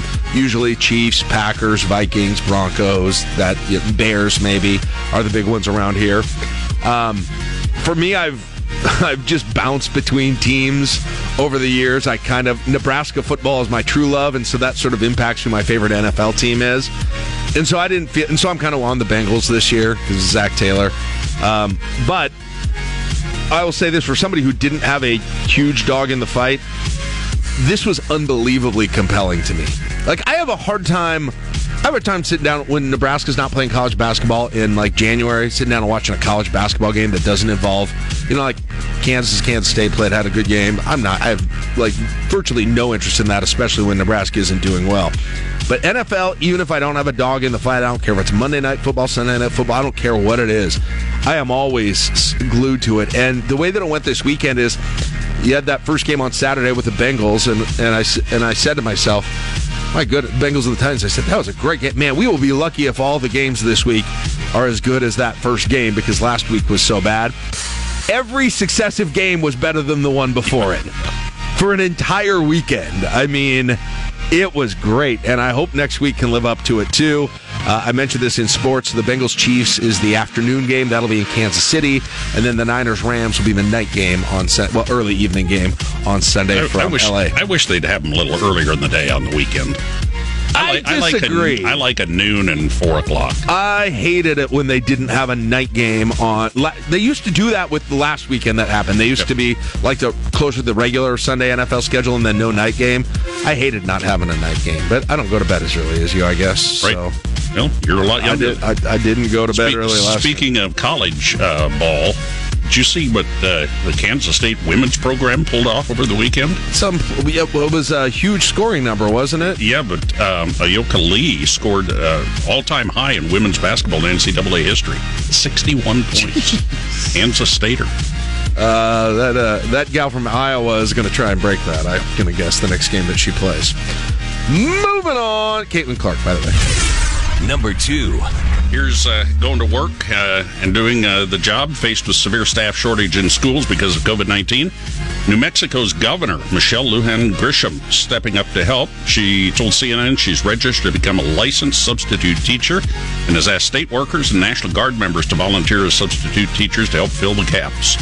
Uh, Lujan Grisham had no prior education experience, but said the state needs help from the public for schools that aren't there aren't any other options. If you are a substitute teacher, how busy have you been in? Uh, Uh, can I- can you imagine? Honestly, not the worst idea. Not the worst idea. Let's uh, have uh, you know a voluntary program where we roll back some of the requirements. I believe LPS has a volunteer program of some type. Let's get people from all walks of life in there.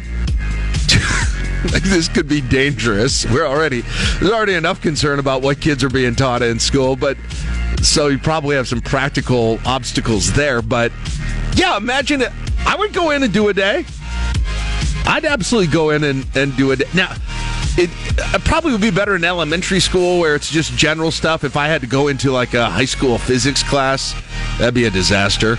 There is a public local substitute teaching permit for LPS. The information's on their website. Bachelor's degree or higher teacher education student of senior standings, you know, and and there's there's some requirements, but you can you can do that right here in Lincoln. L- l- and let's get some of the, the local celebs involved. Like, how fun is it to go to school and, hey, maybe your teacher is Scott Frost that day? Right? Why not? Maybe your teacher is, well, some of those kids already had it with Kayla Caffey, the volleyball player. She actually was a substitute teacher. Maybe the mayor. Maybe, maybe the mayor or the governor is in there. Maybe Ken Shimmick is your substitute teacher. Straight up, you just get a, and then it's an intensive one day class on whatever their expertise is. Right. It's like, uh, yeah, it's like one of those master class things. Uh, uh, What's the what's I- the not the worst idea. what's the senior program over there at uh, UNL? Uh, Ollie, um, O L L I, uh, on ongoing learning. Yeah. Uh, by seniors. Yeah. Maybe get get them involved. Have a, a session there that would qualify those of us that don't have college degrees. Hey, they're bringing in, you know, they're bringing in federal uh, military members to help with the hospitals and those sorts of things. If this continues, how about a call to the community? Do a day, vol- do a day. We'll set up the curriculum to something that, that you can do well. I do. I'll vol- I will volunteer for a day, if necessary. Okay. I'll volunteer you for a day. It'll be fun, and then we'll hopefully get a little, you know, you get a little. Okay, we got a texture. I don't know who it is. It's- but find, find out. It's an 11 step process. They Yeah. said to get. See, I figured there was. You'd have to obviously do some significant changes to the red tape. Parents might not be happy about that. And, Yeah, it's a pie in the sky idea. Never mind. Number one. I still want to do it. Actually, uh, I got this email last Friday morning, my home email when I got home. Kind of unfortunate. Uh, Weber Grills had sent out a recipe Friday morning early for barbecue meatloaf, but that was the day that meatloaf passed away. Uh, They it was their recipe of the week. Uh, actually, he died Thursday. This came out early Friday morning. They said they did not, uh, they were not aware of his death. They've uh, offered condolences to his family and friends. Um, very unfortunate timing. My guess is, is these types of things are set up days, if not weeks in advance, and automatically go out. I got it Friday morning uh, when I got Did home. you make it? No, I haven't, but I've got it. You think about it? Yep. I love meatloaf. I didn't think I did. Um, it just seemed like sort of the go-to. I don't know. It's not marketed well. Like it doesn't. No, the name is not helpful. But I remember. Oh okay, yeah, this is a, a random shout out, but uh, when Granite City first came here to Lincoln, the I remember the, that was the first time I ever had, I had meatloaf, and I was like, "Oh my gosh, this is amazing!" They had great. I don't know if they still have it on the menu or not. This was back at their their other location when they first opened. It was fantastic, but I think the Big Meatloaf needs to rethink their marketing. Need need another name. I don't know what it would be, but like uh, meat and then just a shape. Which is the shape of the loaf. Which is, I know it's descriptive, but there's got to be, uh, there's got to be some better marketing that can be done for that. Uh, were people really mad about this? I mean, Uh, No, I, I don't think they were mad. They, that, but who knows? Some, you know, some people are going to be upset and be offended by anything. That's their goal in life is to be offended by something new every day. I agree. Wait till Eminem dies. What's uh? Yeah, my family would have a hard if they weren't supposed to eat M and M's for a day or talk about them. It'd be a problem. But We go through peanut ones or uh, plain. Son has the old nut allergy, so those are poison pills for him. So, just the regular ones. Also, not cheap. I don't, uh, th- Not at all. Do they have some peanut butter ones now? Yeah, they, they've oh, they, like every single whether you're talking about chips or M and M's or or Oreos or whatever, they have more varieties than you will ever need of these things. I don't know who's buying some of these varieties of things when I go to the grocery store. Somebody is. I'm good. I'm good with two to three types of Doritos. I'm good with two types of M and M's. I'm good with regular and double stuff Oreo. That's good. I don't need lemon cream flavor. 757. Take a break. That's it for the morning drive. Presented by Stonebridge Insurance and Wealth Management on KLIN. All right, welcome in at 810. LNK today with Jack and Friends. January 24th, 2022. One month ago was Christmas Eve. Think about that. That's been a long time that, ago. Jack. And a long month from now, winter will be shutting down, and uh, we'll start playing the Jimmy Buffett. And, uh, you know, we really never stopped this A year. month from now, isn't it kind of a week from now? Aren't we looking at 50 degrees by Saturday? The- we're, we're back, already? We're back in. Uh, we're through early February with uh, above average temps again. Get your beach towel out and So head on over to Holmes Lake. We're probably and- going to get absolutely blitzed some week in February, but it's just going to be a week. That's the thing. I can deal. I can handle that. I don't need to. You know what? If anything else, the weather this year has helped Lincoln's future economy because I am less inclined to become a snowbird in my later years. because there was a lot of winters where it was very attractive. Go down to the Phoenix area. Go hang out with all those uh, um, uh, people after retirement that wear their favorite Big Ten team on their sweatshirt all around Arizona. Jack's over here making a list of pros uh, for climate change, right? the warmer it gets, the less likely Well, I is mean, to move listen, out of the state. if life gives- Forget property tax If- relief. Hey, if life gives you lemons, you I'll know, stay in the state if it gets warmer say. here. Uh, that that's true. There's all this talk about don't keeping young people in Lincoln with property tax. One way that you can keep me in Lincoln is not make January and February the most miserable months uh, ever by far. That, that's one great way to do Build it. a big beach and make it usable in January. What? should we build do- should we dome the lake? Whoa! Tw- Twelve. Yes, a The retractable world's largest dome. indoor lake. There's probably enough dollars still to do that. Yeah, I put- would think. Put the the Omaha, the Henry Doorly Zoo dome over top of We've got the technology. a seven mile long, six mile. We've got. I think that might change the crit- That might lake. change the critics' minds. I, I'm in. I you can tax me. For I that. noticed I will pay my tax for that. I noticed some uh, uh, advocacy group opposing the lake followed me on Twitter. Really? They've seen too much jet ski talk from me on Twitter recently. There is organized anti-lake. yeah, it's like oh. it's like no to lake. Really? Oh, Yeah, I've I'll- not seen it. I'm, I'm so- I mean, that's surprising. Okay, I know well, the anti. We I had- got something to look into today. We used to have Figure the out how serious back in the day, ten years ago. We had the arenos, as we called them. Arenos. Yeah, and now we've got the. I don't have a name for the uh, anti-lake movement yet, but uh, I'll I'll keep working on that. Yeah, I'm sta- let's I'm- get clever. I got. I'm starting right to now, think the we'll lake. I'm starting to think the lake isn't going to happen. I'm I'm not no I'm not there yet. So You're not I, there that it's not happening. I no I think I if I were a betting man I'd still put it. Uh, I would. I think that if I were setting some odds, I'd put it at more likely than not. I just don't know where that is yet because I have not quite. I think what's still yet to be known is exactly where it is and exactly what where it the plan. Well, everybody's seen the drawings, right? I Like- actually made a better drawing than I mean than the reader of Chris Dunker did. I I tweeted it out. There is. I can tell you where it is. There is a. There is. There is. That's.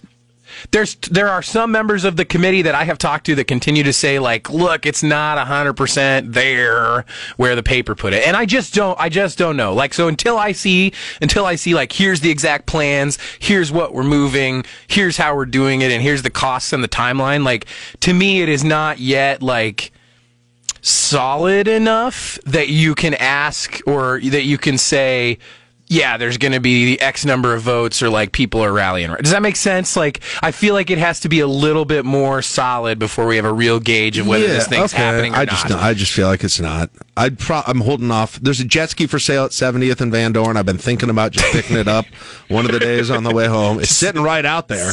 I mean, if that wasn't a message, if that wasn't some kind of a divine providence that a jet ski just happens to go for sale when the lake comes up, I don't know. I don't know what to tell you. But here's the here's the upside though.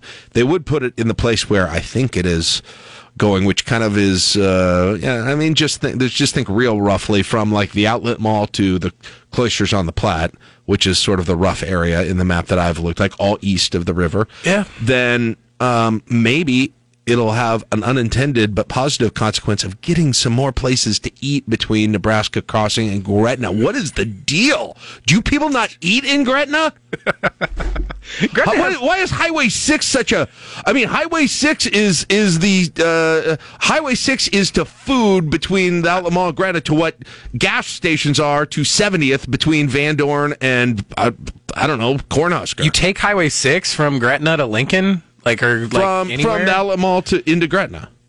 From the out- oh well, that's, yeah. that's a left turn. I don't know. It goes. That's technically six because Yeah. it there. Th- uh, there are a couple of places there in Gr- in Gretna, but Gretna's just west of Omaha, right? Like, don't you just go It's to just- Omaha? I'm always surprised- just go to Omaha to eat? I'm always surprised just at the lack of when you're driving through. You're like, hey, kids, I want something to eat, Dad. And you're like, all right, we'll stop someplace. And they did add an Amigos. I'll give them that. But well, uh, yeah. you know, I, I just, I just wish there were more eligible places to eat in the town of Gretna. I'm still, I still think the lake is more likely than not to happen. So, Hey, um, Some form so Mike Flood brings out the governor and the former governor. yeah, Okay, yeah, in the rotunda. yep, yeah. It was an exciting, day. it was an exciting day on Friday Is there a over at the Capitol. is Fortenberry going to even keep this going after this? what? I mean, it's a legit question at this point. So here's the thing. So to me, to somebody who watches closely, uh, that press conference on Friday, those two endorsements, well, Flood getting in the in the race signals something pretty clear, right? A guy like that who's got a history in politics, no slouch whatsoever. As you and I talked just last Monday, right? He is a serious candidate and a good candidate for that seat. He doesn't announce unless, I mean, that should tell you a lot about where things are headed when when both of those those governors come out and stand next to him, all three of those guys standing in the Capitol um, supporting him, it it should tell you two things. One, I I don't think that Jeff Fortenberry is going to have any level of support from from serious players in party politics in this state. Um, it, it should also probably tell you that some of the national stuff's up in the air. Um, and then second, man, it also tells you that nobody is betting on him to win. right? He's not beating this thing. If you have if you have people like Pete Ricketts. Uh, Dave Heineman and Mike Flood, all three coming out and saying, "Look, uh, that's what I'm saying. It, it looks again, it looks before, bleak. I'm not a I'm not a legal expert. Not definitely not. You're a- an actual attorney. I That's know, the definition of a legal. Nah, I don't Just uh, practice. you. You could run for county attorney. I don't. Maybe. I don't practice. I don't practice federal criminal defense on like campaign Whatever. finance and and lying to the FBI. But a bunch of people who do are advising that he's probably not like. Ah, it's done. He's done. Uh, he's done. It's just a matter of time. Does he does he play it out and resign the seat in exchange for a plea deal? Like there's something out there that kind of keeps getting talked around that if he if he's convicted of a felony offense ultimately I don't think he gets his pension from the from Congress. if he if he pleads to a misdemeanor, I think he still gets paid out or something like that. There's some sort of weird um, that's been discussed kind of like implications for how this thing goes I down. mean, so if- so he it is in his best interest to hold that seat and continue to be a viable candidate so he has something to trade when push comes to shove, right? I guess so. I'm just it. Lo- it looks bleak. Yeah, it doesn't. I mean, Mike Flood this is is, clearly the the disaster situation Yeah. right now. Here's what you do though. If you're here, I've got a roadmap. It's the emergency plan, but for Fort Mary. Pick up your phone. You know who you call. You know who might not like those two guys standing up there and want to get something on. Hey, is Mister Herbster available? Hi, this is Jeff. Hey, I wondered if you and I could kind of have an alliance here. Do you happen to know any former presidents that might want to be involved in that as well? Yeah, that's an interesting discussion point, right? So Trump already came out on Fortenberry's side like the day of the indictment. I don't know if you remember that, but Trump put out a statement um, on his little letterhead thing that that that President Trump does. Uh, I think he called him the Lion FBI or the Biden FBI or something, and um, Right. going after Jeff Fortenberry. Hey, So- Charles, I'd love if we could, you and I, to, together put an event in, say, uh, I don't know, March, right? Maybe in Grand Island. what value maybe does that maybe we Charles fill up the? Heartland Event Center, and maybe you bring a special guest. what do you mean? What is it? What what, what does it have? Why would for Herb- Herbster? would- yeah. Herbster's bringing. Herbster's I'm saying running- uh, Herbster's Trump's running coming. for governor. Listen. Why does he have to get involved in a congressional race? I wouldn't touch it with a ten foot pole. No way. Nah, stay away. That is that is not. your But then fight. Fort Mary lends Not his support fight. to Herbster. Which brings no votes to the table. right? Listen, I didn't say it was? Plan A. oh man, I don't know. Um, yeah, Friday was interesting. There were, we were in the rotunda. Uh, everybody's kind of wondering who it was going to be. Heard that there was going to be a couple of governors. Is it going to be Kay Orr? Is it going to be Mike Johanns? Is he going to walk out? And then Dave Heineman walked in, and everybody kind of went. I got It was- that it was, was surprising. A, it was a different like Yeah. uh, level of, of excitement about a surprise guest than the surprise guest for Jim Pillen's announcement for governor, which was Pete Ricketts. I mean, the governor endorsed two candidates last week. Right. They kind of they kind of ran together, but, the governor they- uh, endorsed two. Yeah, this press release, we were endorsements. speculate. I, I looked like an idiot because I'm speculating on there. Who could it be? Could it be Kristi Noem? Could it be like all these other people? Like, oh, I assumed Ricketts was going to be there. He- I mean, he was the one, other than Pillen, he was the number two most likely person to be there. Yeah, he hadn't endorsed yet. So Well, that's the.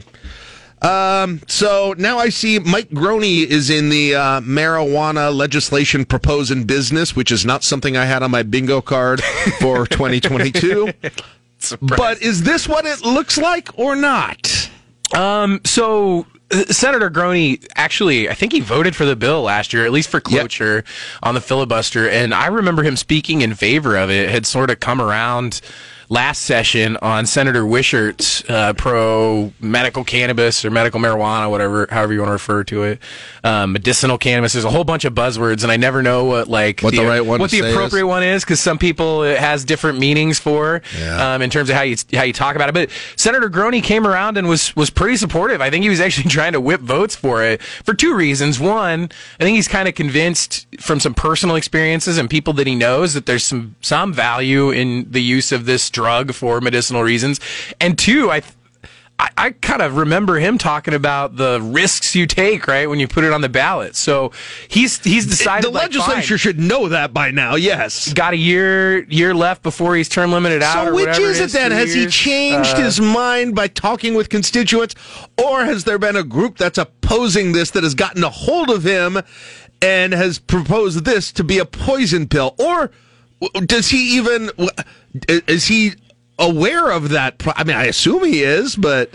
Well, Senator Wishart actually put out a statement, I think yesterday afternoon on social media with like, you know, some major problems with the bill. Um, and from the pro marijuana side, right? Here's the problems why this, here's, here's the reason this is a bad bill and it's a poison pill and it won't work in Nebraska. Um, that are basically arguing that it's too restrictive, um, that you, you can find it's legal, but you can't get any because there's no right to to grow it and you can't buy it from Colorado or whatever and use it. Um, so, I mean, there's, it's a, it's going to be a clear and interesting situation where absent some, some collaboration between Senator Groene and, and, uh, the folks that are supporting his bill and then the, the previous, the pro medical marijuana group, like the Senator Wisharts and the Senator Morfelds and um, those that have sort of supported in the past, absent some sort of collaboration and some uh, compromise, I think, you're going to end up seeing medical marijuana being filibustered by people who have like brought it forward in the past um, without some some aggressive changes. Is what it, that's it's what it's shaping up to be. that- Assuming it gets prioritized, right, and gets to the floor. true. And this apparently is smart approaches to marijuana is is is working on this bill, which is the anti. Yeah. So there's an anti medical marijuana group working on the pro sort of pro medical marijuana bill. Which, if that's true, that scenario you're talking about of working together, that ain't happening. That are slim and none. Uh, yeah, I mean, uh, Sam is been, has been involved. They have opposed marijuana in the past. What I will tell you is that they have also, though, been somewhat consistent at times. I mean, um, I have, in my professional capacity, worked with the director of their group uh, here in Nebraska. They've supported things um, that are, you know, done the right way. I guess I. I, about the technicalities of this type of bill, I don't know. Um, I've worked with them on some CBD type issues and FDA approval issues and those sort of things, um, and and they've been supportive of that sort of an effort. Yeah, so people selling CBD, they're making some dough. it's everywhere, Holy isn't it? cow! I don't know if it does a thing, but anywhere. I don't know if it does a thing. But man, does it cost some money? I've- Holy yeah. Wow! I, we, I bought some for my dog once. Did it work? the- I don't. It not really. It's, No. uh, I mean, I have no idea. Put the little dropper in his Right, mouth. exactly. Enjoy the shake his head, fireworks. shake his head. Enjoy and then he- the- go back to bed. Here's how. Here's how you know if if that compromise is is possible, if this can move forward, or if this is truly a poison pill. And you'll have to check this out when you get to the Capitol today. If if Groene is wearing one of those knit hooded ponchos. And and or you see he and Erdman having a little hacky sack break at any time. Comes out on the floor in a tie dye t shirt. ditches the white short sleeves with the tie, goes with the poncho and tie dye, Oh man. and and yeah, that would probably be the the hacky sack. The right- would be big the- too. Well, then you know it's legit, right? Then you know it. Then it's this truly. is- This isn't a poison pill. This is a true effort to work on this. That should be a, a message to Senator Wishart. I mean, there. Here's the.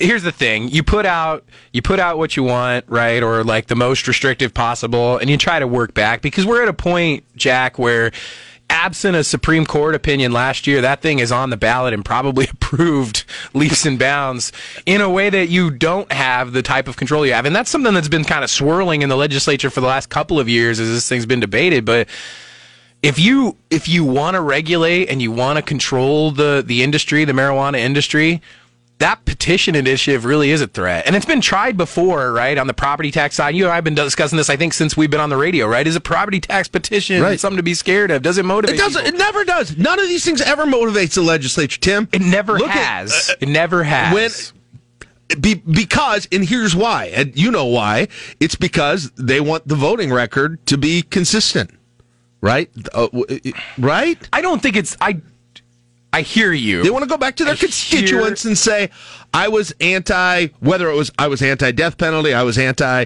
uh, medical marijuana, I was anti expansion of Medicaid. I mean, pick your favorite ballot measure. I hear what you're saying. I think it has been about. I think it's been less about that and more about the fact that the the threat hasn't been real, right? So, so the property tax group never had the money. None of the property tax groups have ever had the money to circulate the petitions. The the minimum wage thing that happened on the first run, right? So there was no demonstration of a, a an effort to get the signatures. Gambling's happened. So the gambling times. changed the game then? Gambling's failed, right? The the gambling petitions failed and failed until they didn't. Um, so is the game change now after? Is that the one that did it? Gambling? I think there's a. I think there is now a pretty good playbook for how you get these things on the ballot, for how you go out and collect the signatures and the amount of money that you need. Um, and I think that you you've got a situation where uh, the the machine is there and it's it's running. So yeah, I, it's going to happen whether they I'll want to do it or not. I'll believe it when I see it. All right. Hey, thank you, Tim. I appreciate a good talk today. Uh, we'll take a break. Sports is next. Day 27 on KLIN. He's a five time Nebraska Sports Writer of the Year. He asks the tough questions. But most importantly, he occasionally retweets Jack Mitchell. It's the Omaha World Herald's Dirk Chatelain. All right, 43 degrees at 843 on KLIN. It's time to talk to Dirk. And, and you know, it's been uh, it's been a little bit of a, a thing you're talking about Nebraska basketball with Dirk, which is what we usually do this this time of year. And, and I was going to get into the NFL, but then I realized in talking to uh, Dirk before we got on the air here that uh, we have not actually had any kind of exchange in real life or otherwise um, about what uh, about what transpired with the NSAA last week. And and Gretna, and for the background, uh, if you've listened to our interviews or, or followed us before, we had kind of a kind of a uh, a good natured, I'd like to think, back and forth about the uh, NSAA football playoffs when uh, my alma mater took on Dirk's current uh, current town, Gretna, uh, and, he, and Dirk won, and he gloated like uh, like I probably would have. Um, he had a blind spot for uh, some of the questionable calls that happened in that game, but nonetheless, that, th- that's the that's the background there on that. Um, so, uh, so I guess so. I want to put that just so people know that's the that's the background of this whole thing. But I do want to kind of like talk about it like seriously and, and realistically. J- locally, Dirk. I mean, I think I can imagine, but locally, like, what's been the reaction to this whole stripping of the title thing there uh, in town? Well, first of all, I do want to point out that I thought it was highly unprofessional uh, that from the next day that Lincoln, after Lincoln East lost, uh, you set out on a witch hunt to to uh, to to find the actual home domicile of every player on Gretna's team. Nothing to do following, with this. Following them home after school, hiring private investigators. Uh, Nothing I- I to thought- do with this. This is completely false. I don't do you. Everyone knows I don't do weird little research projects like that. That doesn't even you, sound uh, like me. I thought you crossed the line. Um, but anyway, uh, no, it's it's amazing how much discussion it has generated, and obviously in Gretna, probably more than other places. But um, this is just like a classic hot button. Everybody's got an opinion on it. Uh, doesn't matter. I don't think it really matters where you live. Uh, it's it's kind of got all the components and you know from a from Gretna's point of view I don't know all the details I mean I don't know if I think there'll probably be some more stuff that comes out eventually uh it sounds like Gretna you know th- there was a little bit of uh negligence or dropping the ball on you know on, on something in the process. Um I guess I guess my issue with it is, is twofold. One uh, if you know anything about Omaha high school recruiting, um, and and Lincoln to a lesser extent, I think, but but certainly in Omaha, I mean, kids are just going all over the place. I mean, it's you check the rosters of any of the top five teams in the state on a given year, and and their home residences are all over the city. Now, you could argue that well, that's open enrollment, and that's that's the way it goes, but but for the NSAA to to really, you know, isolate on something uh, where where the kid has a genuine residence in the district. Now, whether he goes there to sleep every night or not, you know, I don't know if anybody is uh, wants to go too too far into that. But right. uh, but it's like, man, it, this is a very very it's very very small small thing to uh, to point out considering what everybody else is doing. And I really that's that's not my attempt to play, you know, what about uh, because I know that there's a lot of what whataboutism in in our society right, now. Uh, but but it's just it's just the facts. I mean, it's this is kind of where high school recruiting is right now. Am I Uh, understanding this right, though, Dirk, that if they had filed this paperwork before May 1st, everything would have been fine? Well, but he was in school before May first, Jack. But yes, that's why I said I think I think Gretna, you know, there they there was there was some documentation that they failed on this. I, I, I think that's fair to say. Uh, the other issue I would have with it is what is how late is too late, right? Um, is is a year after a state championship too late? Is six months? Is it the end of the school year? Uh, because I, part of me thinks once you get to you know, once you get to the end of the season, that kind of has to be it. Um, because I don't know, I don't know how, you know, is what's the statute of limitations on something like this? Um, and I, you know, again, I, I'm trying to look at it from from everybody's perspective. I don't have, you know, deep friendships in the Gretna high school football community. I mean, Gretna's is sort of you know Metro Omaha at this point. Just a huge fanboy, unconnected. Got it. no, no, not even that. I mean, I, I really, I really am not. I just, uh, just talk trash to me. Okay, so that's the only way it manifests itself. I Got just it. read the detail. I read the details the other day, and my first thought was like, "That's it," you know? Yeah, I- Uh, I know, Like, yeah. like seriously, we're gonna we're gonna strip a school of a state championship because, you know, because because of a documentation error. Yeah, it felt like more of a clerical thing than a. Uh, like a, a procedural clerical thing than a substantive thing if I were going to give it legal terms. Well, and again, going back to that statute of limitations thing, if that's the case in September, and you want to come in and say, you know, I'm sorry, I'm really sorry, this is a this is an issue where the kid can't play the, the rest of the year. You know, you guys dropped the ball on this.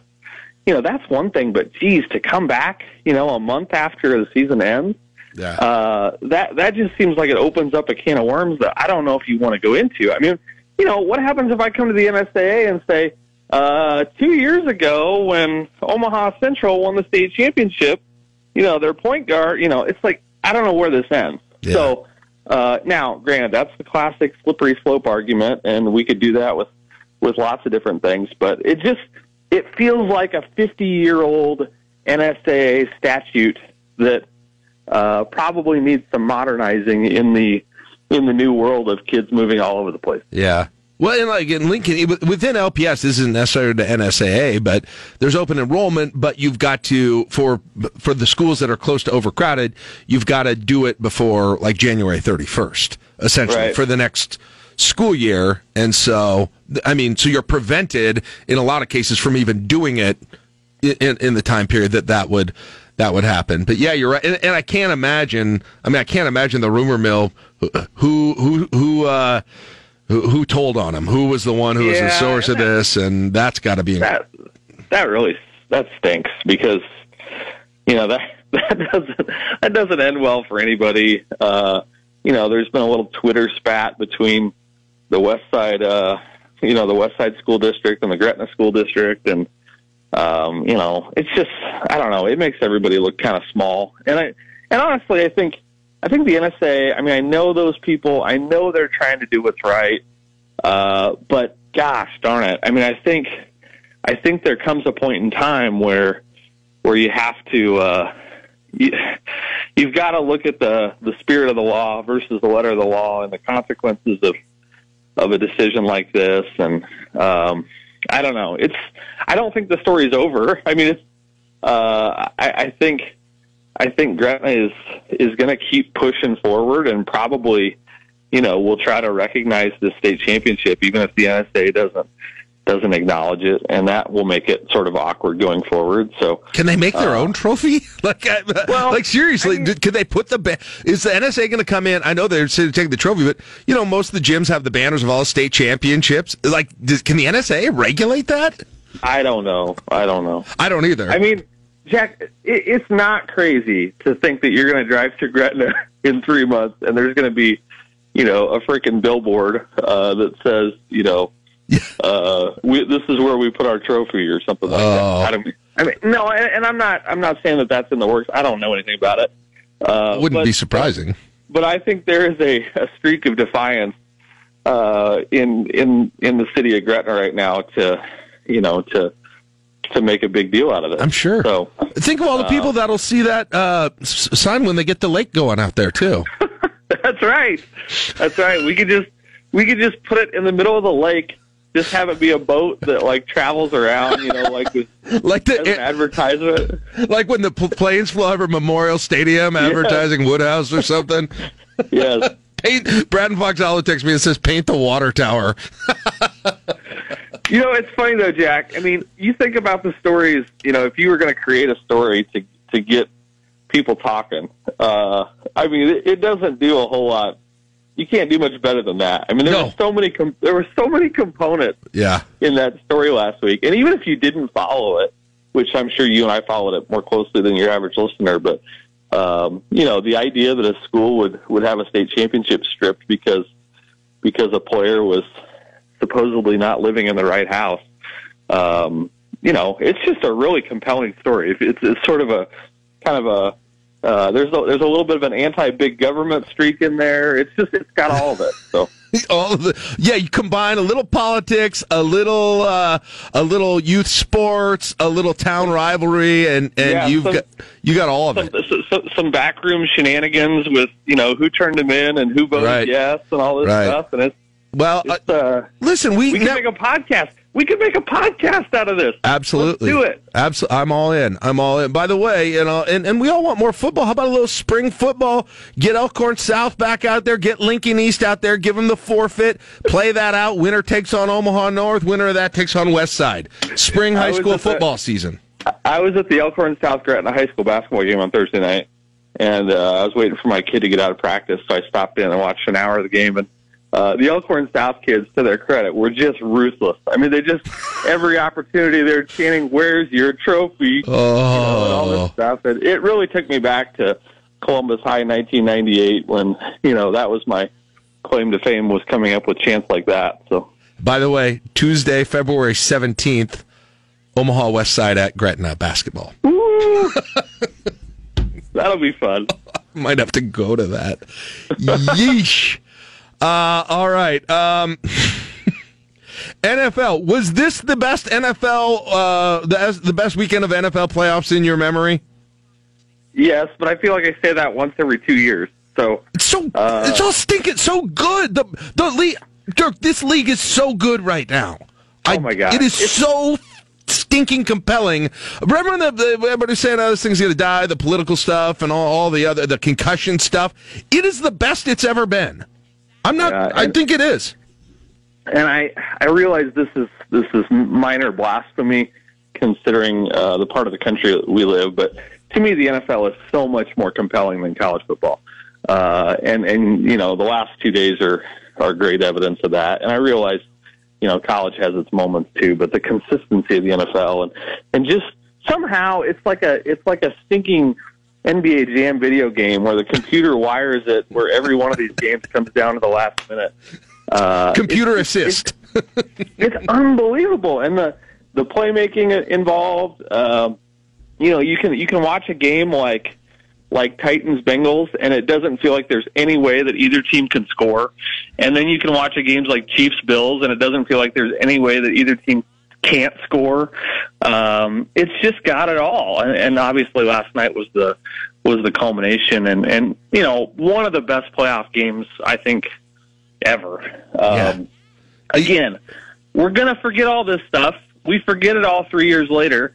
I mean, there was a Super Bowl where there was a twenty-eight to three comeback in the last like twenty minutes, and everybody's already forgot it by now. So, um, you know, I, I realize that this stuff kind of kind of goes in in uh, short memory, but but but last night I feel like that was the performance. It was really a sixty, you know, sixty-five 70 minute game where you just watched it and you couldn't take your eyes off it. Every possession felt huge.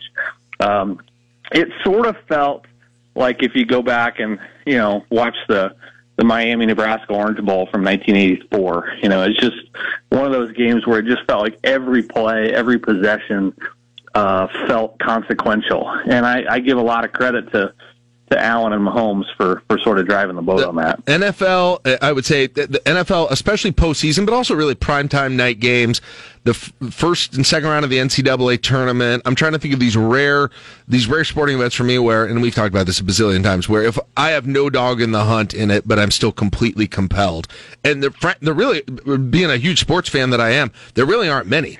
I mean, I wouldn't put the World Series in that. I wouldn't put the, you know, it'd be hard for me to put the college football playoff in that. Um, a regular Saturday of college football, maybe a little bit more so, but definitely the postseason in that whole thing, and and that's what they've done so far. I can't I can't think of many other things where I can't do it, where I'm really into it. I, it's a can't miss thing if I uh, if I don't have a dog in the fight. Well, and and part of the beauty of it is is it still feels like such a big deal. You know, Yeah. the NFL in some ways has been saturated, but you watched that game last night, and and you just feel the agony for Buffalo, right? I mean, it's just. Oh yeah. I mean, I, I I'm not a Bills fan, but I I like. Oh my gosh, I, I could barely sleep last night. Just feeling so bad for Buffalo, uh, and feeling so bad for Josh Allen. Oh my gosh, what more could a guy do to to win a huge playoff game and, and get to the Super Bowl? And uh, they just got it ripped away from him. so Yeah, that that's the, the the guy who went from throwing an interception to Nathan Gary that Nathan Gary then handed back to him to one of the most incredible. I mean, he was unbelievable. Like I don't know, I legitimately. Oh, Chiefs fans are going to be mad at this, but man, you give me a choice right now, Josh Allen or Mahomes, um, to take as my quarterback for the future. I I'd have to think. Uh, am I, is that crazy? No, it's not crazy, but but Mahomes, you know, reminded you in 13 seconds that uh that, that he's pretty important too. Yeah. Um, and you know, it's just to localize this for for one minute. Uh, I don't think uh, poor Zac Taylor is as much as he's accomplished. I don't think I'd want to go into Arrowhead Stadium on Sunday and and try to win an So- AFC Championship game. we had a listener that went to that game and he texted me um, a picture last night of where he's sitting and he said, I've never heard a stadium this loud. And I assume he's been to Nebraska games, but he said, I've never heard anything like it. Which you could hear. I mean, Romo was talking about it. He was like, "There's no." He goes, "There's nothing you can do here. There's no way you can communicate at that point." Now it's uh, interesting. They gave him the day game instead of the night game next week, though. Yeah, it's sort of predetermined. It's I think Rams and Rams and 49ers is going to feel like a little anticlimactic. Uh, I but- agree. Uh, but it's it, it's. I said last night I made a reference to it. Uh, The, the other thing that is so cool about this is Buffalo, Kansas City, right? Like we're not talking. What what are the marking market rankings for Buffalo and Kansas City? Right in the peck in the pecking order of American cities. I mean, it's just Yeah, it's not. It's I not love- Giants Cowboys, right? Yeah. one thing one thing I love about it is that it's like, you know, Buffalo, New York doesn't have a lot going on, right? But they got the they got the best young quarterback in the NFL. They've got this incredible supporting cast. Uh, same thing in Kansas City. It's like it, it kind of feels like a. It, it just makes it a little bit better, I think, that it that it's happening in those places. You know, if it was the NBA, you'd be you'd just be waiting for those stars to leave, or if it was, you know, MLB, same thing. It's like, oh, when's Josh Allen going to sign with the Yankees? But uh, you know, this feels like it really has some staying power, and I I think that makes it even better. And then I had a little bit of, you know, I'm the NFL vagabond cheering for uh, cheering for Huskers in the NFL and teams that feature Huskers. The, the Suh to Lavonte, Suh strip, Lavonte David recover, recovery. As I said on Twitter, all I needed was a lateral to Dejon Gomes or Eric Hagg to make it complete. Take it the distance. It'd been nice. Yeah. you, and then we all spoke a little too soon on that. No, it's Right. funny. I, I I heard somebody say today uh, that you know the the likely MVP gets knocked out of the playoffs, never to play for for a iconic franchise again. Uh, of course, alluding to Aaron Rodgers, and that was the third most interesting story of the weekend. Unbelievable. So, uh, Yeah. like you said, it's just the league has it all, and divisional weekend always packs the best punch of quantity and quality at the same time. That is- Uh, unfortunately, next weekend can't possibly be as good just because there's not as many games. Yeah, it's kind of it's that NCAA tournament going from 32 to 16 is Yep. is what that is. So Yep. All right. Hey, uh, great to talk to you, Dirk. Uh, appreciate it, and we'll uh, we'll check up again a week from now. All right. You can give up your secret campaign with the NSAA Stop uh, it. and move on to move on to other paths. Stop! Stop it! I uh, listen. I, I, I had one beef with that game. It had nothing to do with eligible players, and you know what it is. Talk to you later. yeah. There's Dirk Chatelain, eight fifty five on KLIN. All right, thank you, Brittany. Right now, 43 degrees in the capital city. Going downhill temperature wise from here, although sun's out. Looks nice out there in the capital city. Uh, all right, coming up tomorrow on the show, it is a top five Tuesday. I'm going to send out our uh, topic this. I'm kind of excited about the topic this week, so be listening for that. We love to hear your rankings on top five Tuesday. I Also have Joe Jordan, News Channel Nebraska, and the return of John Baylor. Hey, yeah, JB is going to be back with us, and we've had quite a decent amount of of volleyball news. We'll get to that and some some of the other things going on in the world. I always like his uh, his thoughts on the uh, university uh, type issues that are happening with his work with uh, on a college. So we'll we'll talk to him as well. Uh, that's all coming up. Of course, all the news coming up. Now, uh, any further thoughts on Munch Madness? We're we're trying to clarify, tweak if necessary, the eligibility requirements. And just happens that comes after that conversation with Dirk about eligibility, but this is very different. The eligibility requirements. The biggest question that's come out is should our local include Lincoln only, Lancaster County only, a 25 mile radius, rough, like we did last year, or something even expanded for that. If you have strong feelings on this, I want to hear from you. Shoot me a text, shoot me a message, shoot me a tweet, whatever, because we are going to make a decision on this and get it on your calendar. February 18th is the selection show brought to you by the University of Nebraska Federal Credit Union. That's it. We'll see you tomorrow, 9 o'clock, KLIN Lincoln.